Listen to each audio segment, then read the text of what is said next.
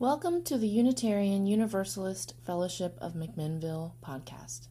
Founded in 2007, UUFM is a gathering place for people who embrace a free and responsible search for truth and meaning. We are located in the heart of Oregon's Willamette Valley wine country.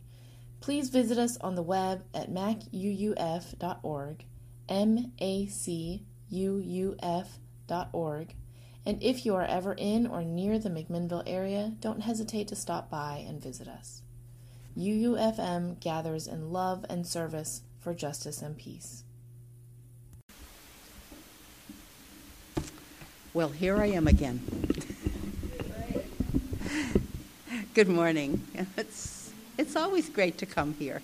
I love this. I love I love the drive over, and from Vancouver, and um, to greet, be greeted by you folks. Thank you for inviting me. We live in, a, in the best of times and in the worst of times at once. We seem to be living under a blanket of fear and, and worry and powerlessness and hurt and disbelief and anger. The press shouts that the economy is the best it has been in years. Yet, underneath there are different stories and some worrying things going on. It never hurts to revisit, reflect upon, and recommit to our values in a time when many have been called into question on our national stage. What was unthinkable has become part of everyday norm. Lying, cheating, and disregard for the rule of law our daily lives governed by sound bites on TV and the internet. What has not been okay now seems to be. It is time to reflect on who we are in light of the desperation of so many who seem to be left behind. The immigrants trying to come here, children in cages, increasing homelessness, breakdown of family crime, drug addiction, and our concern for our vets. We worry about who we are in the world and what is happening to our country. We watch protections for our resources, water, air quality, education standards for our children, national treasures of open space and parks, our food supply, and the health of the planet seem to be dismantled. We are expanding prisons, crushing student debt. The stress is increasing on families. Women's health and protect and reproduct, reproductive rights are at risk. Increasing housing costs with reduced resources threatened for elderly and children. We watch as so much we have believed in, fought for, and cherished has been stripped away. I know this sounds pretty grim to start off with, but I just felt that I had to lay out that the, the, the questions that we will be working with. How do we lift up the statements by this fellowship and the UUA to give us hope, direction, and steadiness to manage our course in these times? We have some serious questions to look at as individuals and as a fellowship, as UUs in this nation and in this world community. Let us begin with what is the mission of this fellowship. The mission is stated, it is the stated intention of this spiritual community. It is to create a thriving sanctuary. Engage all generations in spiritual dialogue and growth. Work with our local community in building a just and harmonious world. We also have a covenant, and the covenant is a collective promise to each other and the group as a whole. It blends with the mission of this fellowship when one decides to become part of the fellowship they formally enter into this covenant. Our covenant has the elements of listening to each other, honoring our diversity, sharing who we are, engaging with each other, and accepting responsibility. These elements are to build and nurture this beloved community with the right relations to each other and something greater. There are no creeds or doctrines in the UU faith, but with the guidance of the seven principles and the six living traditions, along with the mission, covenant, and vision of this fellowship, we're directed to affirm life and embrace its mysteries with time tested, loving, and generous relations with each other and the wider local and world community. Every time I read the declarations of our faith, and there have been many times, I'm struck by the wisdom of them. They're virtually words to live by personally, and they define and encourage what it is to create and live in a loving community. They are a personal, ethical, moral, political, religious, and spiritual roadmap to build and maintain character. Character can be defined as possessing honesty, fairness, compassion, empathy, integrity, and inclusiveness. The living traditions are inclusive and are an invitation to all to be welcomed. They are a foundation and a recognition of who we are. Few of us are born UUs. Most of us come from other traditions and have found our way to this fellowship. The six living traditions recognize that coming from other religious and spiritual experiences, we can learn from each other. And with open minds and the generous spirit of curiosity and acceptance, we can welcome others. We can learn from them and deepen our understanding of the mysteries of life. I now invite us to visit the seven principles of UU.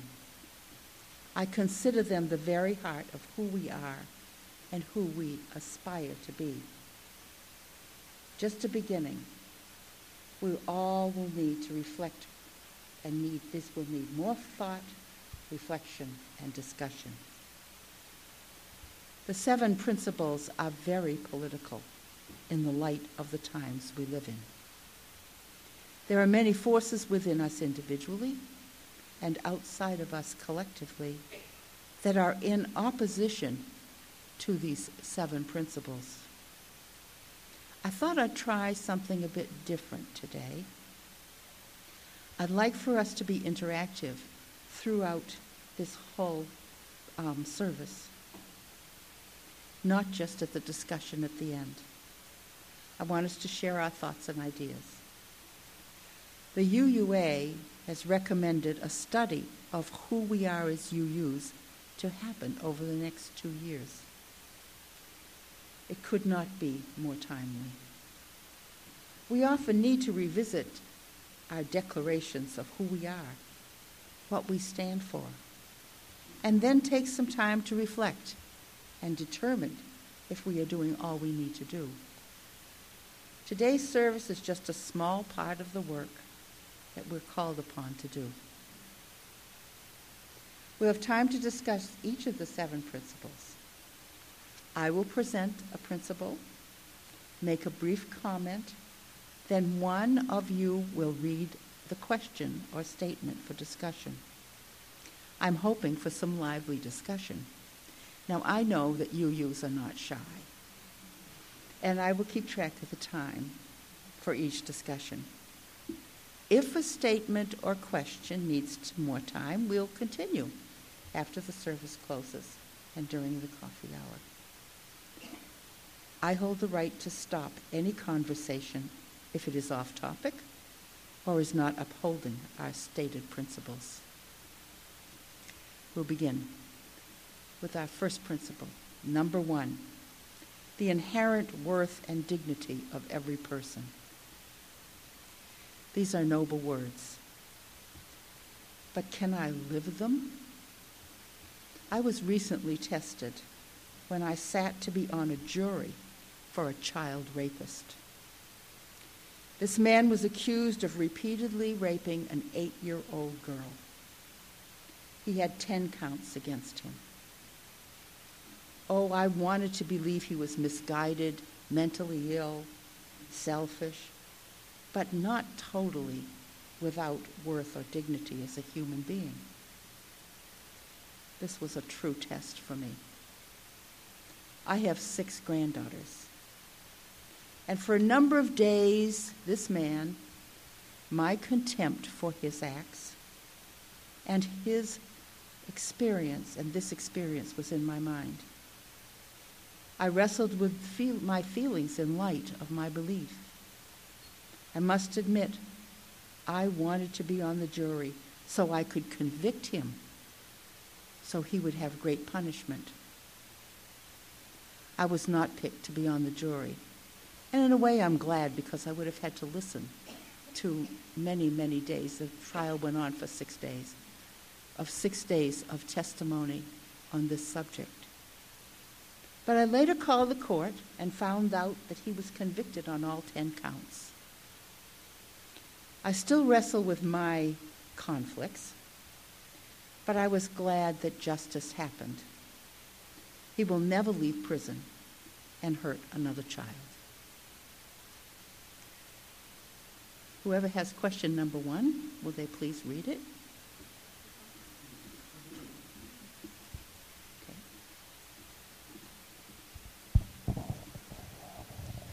Can you cite a time when you were tested?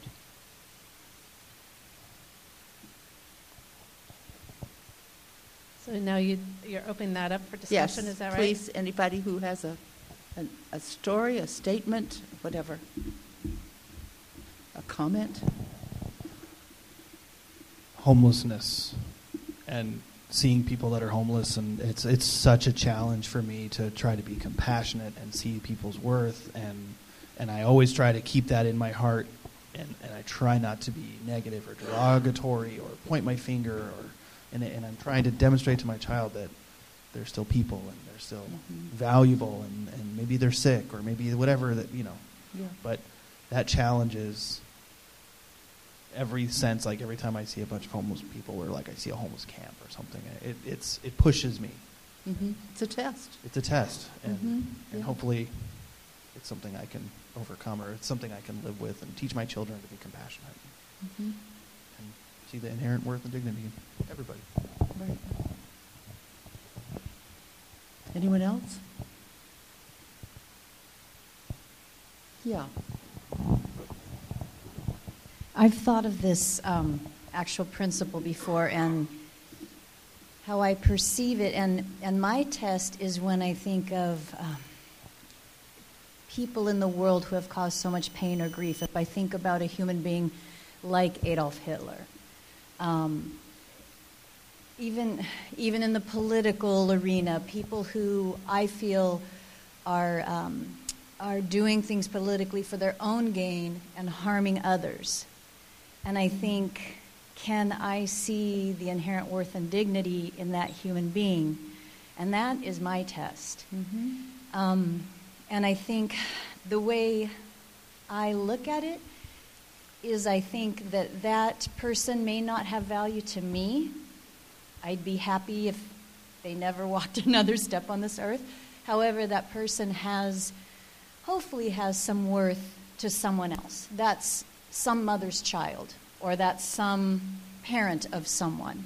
So, to someone else, that person does have worth even Mhm. if I don't find it personally.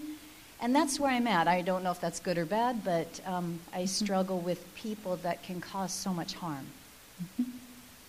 Definitely understand that.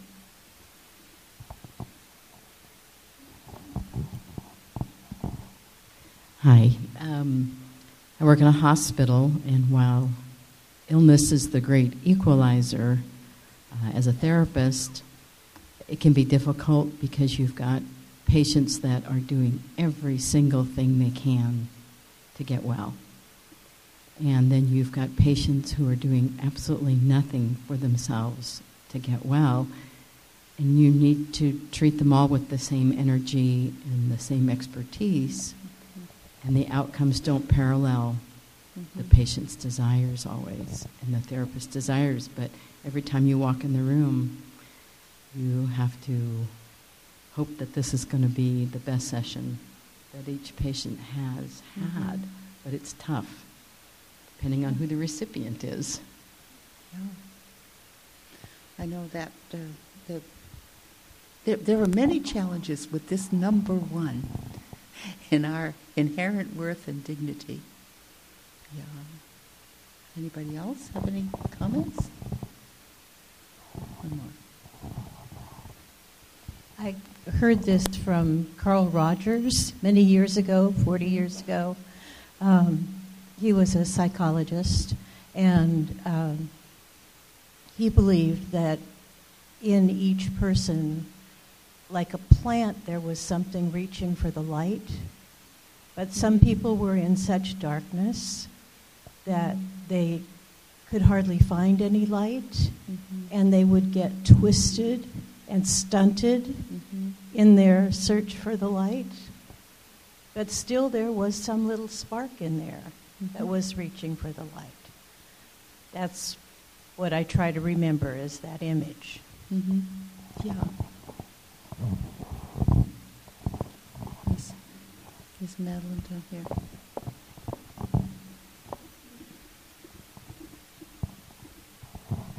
I'll make this short. Um, as I had a career as a high school teacher, and um, in French class, I needed students to be with partners to to have conversations in French, um, and I would always assign them a partner, and if they were trying to trade partners to be with someone who was popular or whatever, I squelched it every time. Mm-hmm telling the kids everyone is a good partner, everyone you can work with. Mm-hmm. And uh, I think I did that part pretty well. But now that I'm an adult, I notice other things about myself, and that is I don't always do the inherent worth and dignity of every person right. Mm-hmm. But at least I can see that now. Mm-hmm. But I don't think we can we can come to any individual conclusions I think that, that that particular number one is laid out for us to continue as a continued growth issue where we look at this, we reflect on it. We sometimes make bad judgments, we sometimes don't, you know, but I think that it's a, um, it's a principle we strive for. We don't always make it every time, but it's worth thinking about. Yeah. Okay, I'll go on to number two. Unless anyone's burning with desire to speak on number one. No? Okay. Number two, justice, equality, justice, equality, and compassion in human relations. There are so many violations of justice and lack of equality, equal access to minority folks and poor folks in the U.S and around the world in courts, voting, workplace, the environment, education, healthcare. Justice is equal access to all of the above. Compassion means treating each other and all humans so they are not made to appear or feel less. When I was called to be considered to sit on that jury, so many folks I told about it that I was poss- I possibly could be picked told me how to get out of it. I was shocked.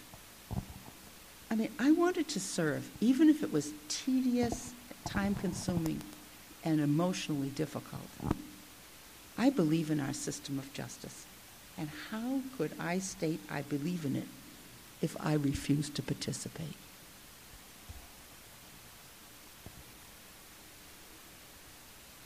Number two. Would you like to read it? How can we address these issues of justice and its unevenness and equality when we know the playing field for so many is not even?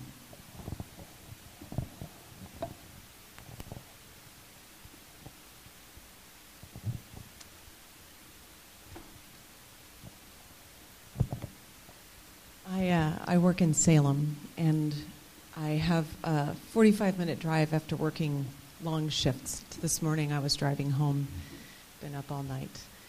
And so I listened to podcasts to stay awake, and I was listening to something, Radiolab or something, and I, I was listening to an incredible, we've all probably heard some version of this story, the story of how Ruth Bader Ginsburg took what was supposed to be the ERA and turned it into real change and the strategy and the thinking and the the close deliberation that she brought to that fight, mm-hmm. and um, you know people coming to her and, and the ACLU and saying lesbian rights, you know, that just that, that everyone we had a list a mile long. We'd been trying to pass the RA for so long, and she said, "Not yet, not yet."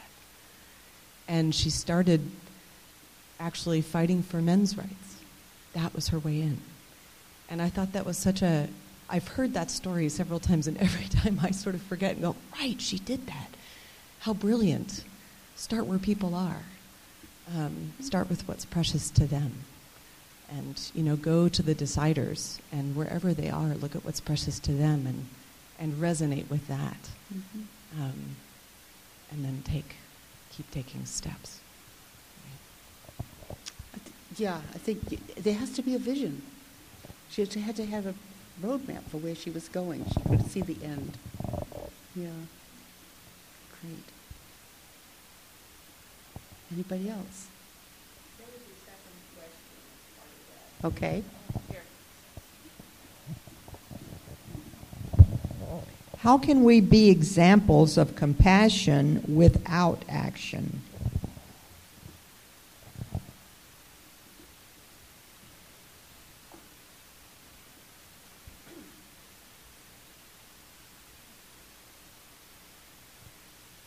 Stumped a group of UUs. stumped them. yeah, right. That, that, that's another part that requires some, some thinking and thinking of our own personal life. How can we, how can we um, be examples of compassion? Certainly, maybe in our families who are having issues or difficulties, neighbors, community. Yeah. Well, action is interpreted also. Um, I think one one way that a person could see that is it's is especially in terms of privilege that sometimes I think the action of compassion is inaction. Is that when when we are seeing communities who have been marginalized and their voices taken away, sometimes it's stepping back and giving space and not doing a thing for a person but creating space so that they can speak for themselves and do for themselves and and mm-hmm. claim claim the space that's been taken from them. And that cre- from a point of privilege, uh, that in all involves inaction. It involves mm-hmm. you know yeah. the strength to say I, I'm gonna I trust you. I trust you to do something for yourself. Mm-hmm.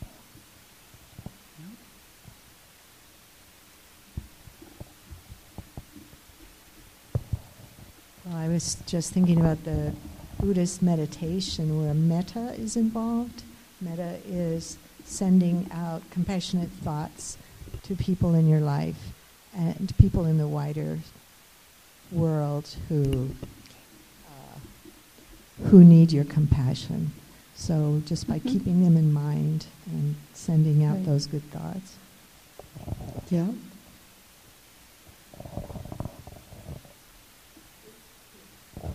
Um, I think it also could mean uh, an investigation of our own beliefs. When Jusan said privilege, I know I'm working on that a lot in myself uh, mm-hmm. to find and recognize those blind spots where I um, uh, have a long held belief about something and I'm operating out of that belief and don't even realize it. Mm-hmm. Absolutely. I would say this when you look at the program, the, the order of service this morning, all the things that these that you people are doing. I mean, with, with the with the environment and and um, all the all the. Let me get this out here. Yeah, look at your look at your announcements. Look at all the things you're doing, trying to fight for justice. I mean, trying to fight for, um, talking about climate change, talking about um, things to learn, um, getting getting men's groups together, women. I mean, this is we, we should celebrate who who you are. You're doing it. You're doing it what you can, how you can. I'm sure everyone here gives to some organization, um, you know, some charitable organization that's doing the good work for you, then you can't do it yourself. But all the, those are actions. Right, those are actions. and are I all think actions. even what you're talking about, stepping back Mhm. and allowing, that's an action. Yep. You're taking the action of stepping back. Mhm. I mean, I just don't see how you can do it without action of some kind. Right. Well, whether it's listening to others, That's an action. that's an action. Yeah. I think the confusion is, did you mean to write how, compassion with action? Because it said inaction on your question. I think that's the confusion. How can we be an example of compassion without action? Oh, with- And so we're interpreting action in different ways here. We're talking about inaction being action. We're talking about different kinds of action. Okay? That's a, that one needs to be thought more too. Let's go on to number three. The free and responsible search for truth and meaning. We live in a technological age as never before. The worst of times and the best of times are played out. This is number three. Oops. Number three is what?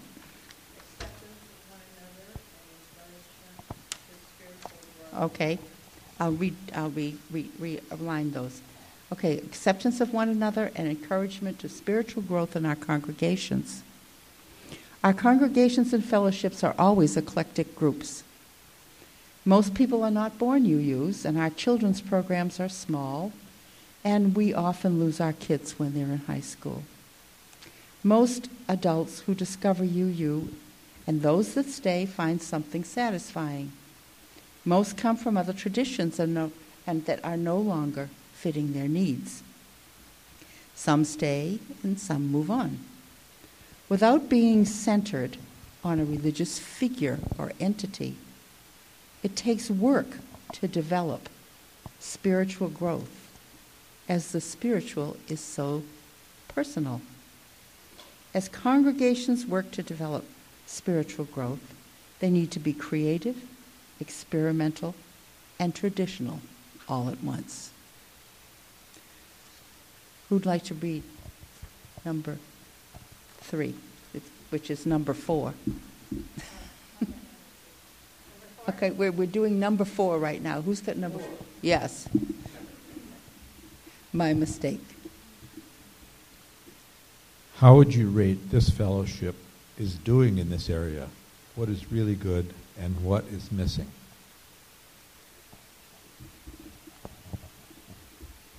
I'm wondering if you could sh- say a little more. I've lost that in the context of the principle. Do you mind? No. No, I was talking about how we come from different traditions, um, and we need to develop spiritual growth, which is basically quite personal. And so, how do we, as a congregation, work to develop that spiritual growth in each other? And they, it needs to be creative, experimental, and traditional all at once. I think the men's group has been particularly important for me to grow as a man and to grow as a Mhm. community member and to grow as a member of, you know, searching for enlightenment and searching. Like the men's group has just been so wonderful to see um, I don't know. There's just so much there that, that takes place, and I think we all kind of push each other and drag each other, and It's uh, great. It's really a great opportunity. Wonderful. So that's, that's one, one of the areas. Yes, Ken? I have a concern we're doing on how we uh, accept each other. Sometimes people will say something like, "Oh, Jesus was a myth," and I, I know there might be somebody in the circle that has kind of a relationship with they, they just haven't like they still that Jesus being real is important to them, and Mhm. it doesn't matter what they think about Jesus in what way. So acceptance is kind of being aware of each other, getting to know each other, and tread lightly on what we don't believe, I guess. I don't know. Just kind of Yeah. being circumspect around what I do believe Mm-hmm. is this and, and, and put it in terms of, man, the nature lights me up and, and, and, and not say yeah, that Jesus thing is a drug or, you know, something like that. Right. You can, you can always ask for more explanation and expansion if somebody, if somebody mentions that they're, um, that they have a tris- Christian tradition and it's not yours. This is a learning experience, a possibility, an option. Yeah. And I think that's, that's living the principle of being kind and open and generous to each other. Okay. All right. Um, not, not long ago, there was great concern in my family about my 14 year old grandson. And um, I think, uh, this is just a side note, introverts tend to be terribly misunderstood in our society. but um, I ran across David Thoreau's uh, little uh, saying about marching, he marches to his own drummer. And so I presented that to my family, and um, all of the concern just disappeared. That this 14 year old is marching to his own drummer. And that's my, been my mantra since then when I see folks doing anything gonna that seems a little different. He's marching to his own drummer. Yeah, it's, I think it's the celebration of all our diversity. You know, we, we, we don't celebrate, we sometimes judge instead. Now, I'm going to have to rush us through the rest. I was just told by the chief here. We could be here for a while. It's great discussion, though. Great Yes, discussion. Okay, free and responsible truth, search for truth and meaning. And I basically, in this one, I was talking about how challenging it is right now to find the truth in our um, in our press, on, in our sound bites, and and I believe in a free press. So I ta have to be responsible to read a lot, to listen a lot, to find it. I mean, it's like these little little gems we'll find there somewhere. I have, I have, as you all know, my three-year-old granddaughters, and occasionally when it's raining, we'll watch some television. I was, we were looking through cartoons the other day. So many are so violent, and others are so mean that, that even My Little Pony is like mean and nasty now. I mean, Amen. yeah.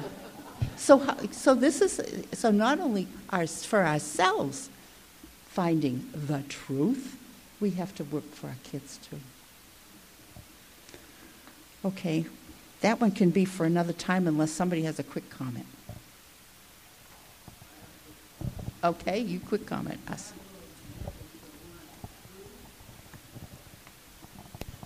Yeah, I hear you. Truth, truth sounds to me absolute. You know, I Mhm. would, I would say a search for what is true and meaningful, responsible search for what is tr- true and meaningful rather than truth. As soon as you make Yeah. it an absolute, you know, that's where problems come in. True. Yes. True. How, yeah, but it is, a, the point is, is it's a search. It's a search, and you, and you really, if you're going to be a, a citizen in this, in this world and in this, in this congregation anywhere, the search is the, the, part, the important piece. Okay. The right to conscious, conscience and the use of the democratic process in our congregation and in society at large. This is an issue, obviously, we're, we're working and dealing with on the national stage right now. But we, as, as UUs, have a unique um, opportunity. We are a democratic group, and we practice it, and which fortifies how we will work in the rest of the world. Most of them, my colleagues, many of my colleagues that I talk to, they have higher ups who tell them who's going to be in what, what pulpit, when, and what they're to say and do. They have pres- prescribed things. We're not. We're much open, more, and freer than that, which is a real gem. Gives us an opportunity to um, deal with this messy and time consuming thing called democracy. Does anyone have any? That was number five. Who's reading number five?